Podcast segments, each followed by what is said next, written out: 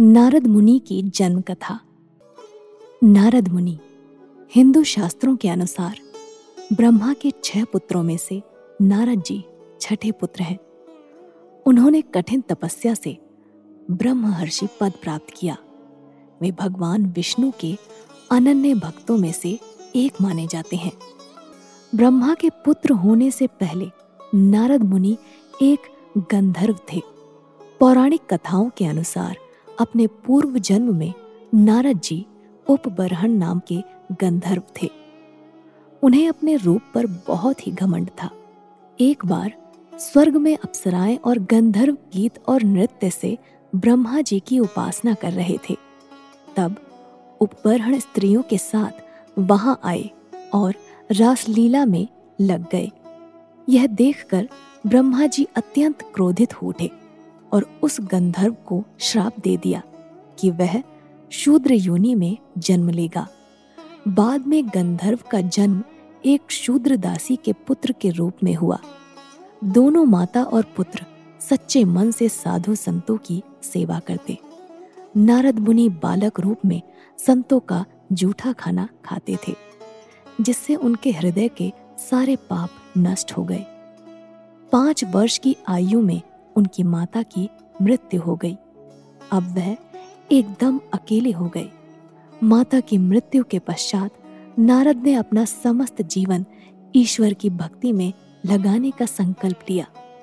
कहते हैं कि एक दिन वह एक वृक्ष के नीचे ध्यान में बैठे थे। तभी अचानक उन्हें भगवान की एक झलक दिखाई दी, जो तुरंत ही अदृश्य हो गई। इस घटना के बाद उनके मन में ईश्वर को जानने और उनके दर्शन करने की इच्छा और प्रबल हो उठी। तभी अचानक आकाशवाणी हुई कि इस जन्म में उन्हें भगवान के दर्शन नहीं होंगे, बल्कि अगले जन्म में वह उनके पार्षद के रूप में उन्हें पुनः पा सकेंगे। समय आने पर यही बालक, यानी कि नारद मुनि जी, ब्रह्मदेव के मानस पुत्र के रूप में अवतीर्ण हुए। जो नारद मुनि के नाम से चारों ओर प्रसिद्ध हुए। देवर्षि नारद को श्रुति, स्मृति, इतिहास, पुराण, व्याकरण, वेदांग, संगीत, खगोल, भूगोल, ज्योतिष और योग जैसे कई शास्त्रों का प्रकांड विद्वान माना जाता है। देवर्षि नारद के सभी उपदेशों का निचोड़ है, सर्वदा सर्वभावेन। निश्चिंतिते भगवानेव भजनीय। अर्थात सर्वदा सर्वभाव से निश्चिंत होकर केवल भगवान का ही ध्यान करना चाहिए। नारद मुनि को अक्सर इधर की बात उधर करने के रूप में जाना जाता है। नारद मुनि ही केवल ऐसे देवता थे जो कभी भी किसी भी क्षण देवी देवता, ऋषि, मुनि, असुर दैत्यों, स्वर्ग, नर्क, धरती, आकाश सर्वत्र जा सकते थे। उन्हें कभी किसी से आज्ञा लेने की आवश्यकता नहीं पड़ती थी। वो ब्रह्मचारी और ज्ञानी थे। उन्होंने कई ऋषि मुनियों को ज्ञान देकर धन्य किया है। मान्यता है कि देवर्षि नारद भगवान विष्णु के परम भक्त थे। श्री हरि विष्णु को भी नारद अत्यंत प्रिय हैं। नारद हमेशा अपनी वीणा की मधुर तान से विष्णु जी का गुणगान किया करते हैं। वे अपने मुख से हमेशा नारायण नारायण का जाप करते हुए विचरण करते हैं।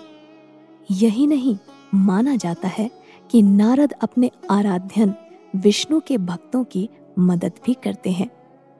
मान्यता है कि नारद ने ही भक्त प्रहलाद भक्त अम्बरीश और ध्रुव जैसे भक्तों को उपदेश देकर भक्ति मार्ग में प्रवृत्त किया।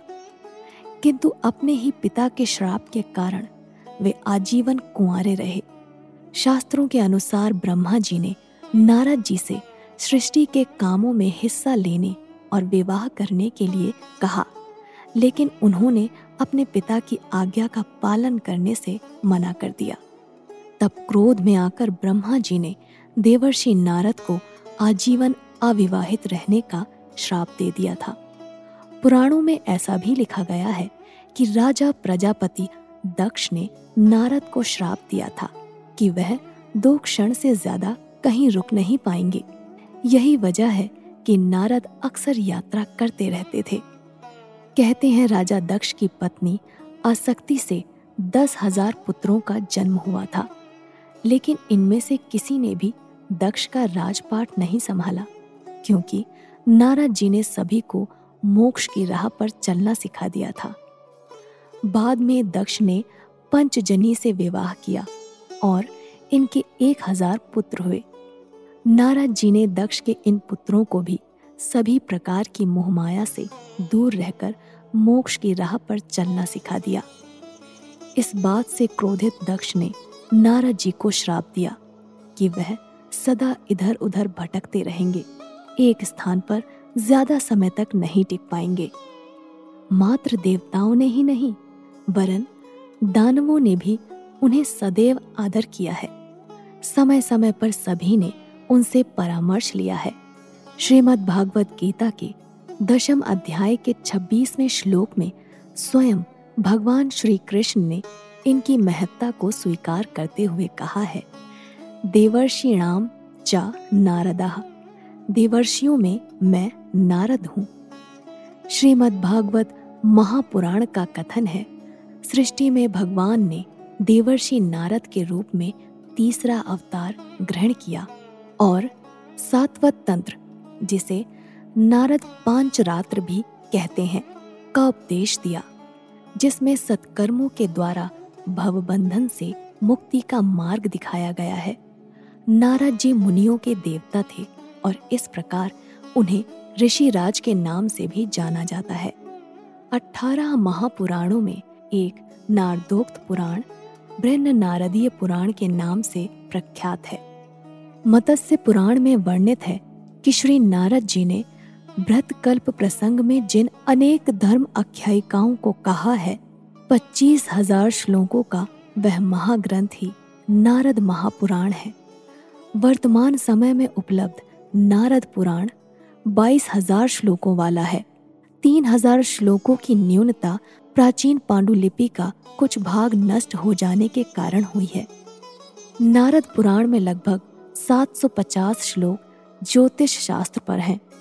इनमें ज्योतिष के तीनों स्कंद सिद्धांत, होरा और संहिता की सर्वांगीण विवेचना की गई है। नारद संहिता के नाम से उपलब्ध इनके एक अन्य ग्रंथ में भी ज्योतिष शास्त्र के सभी विषयों का सुविस्तृत वर्णन मिलता है। इससे यह सिद्ध हो जाता है कि देवर्षि नारद भक्ति के साथ साथ ज्योतिष के भी प्रधान आचार्य हैं। आजकल धार्मिक चलचित्रों और धारावाहिकों में नारद जी का जैसा चरित्र चित्रण हो रहा है वह देवर्षि की महानता के सामने एकदम बौना है।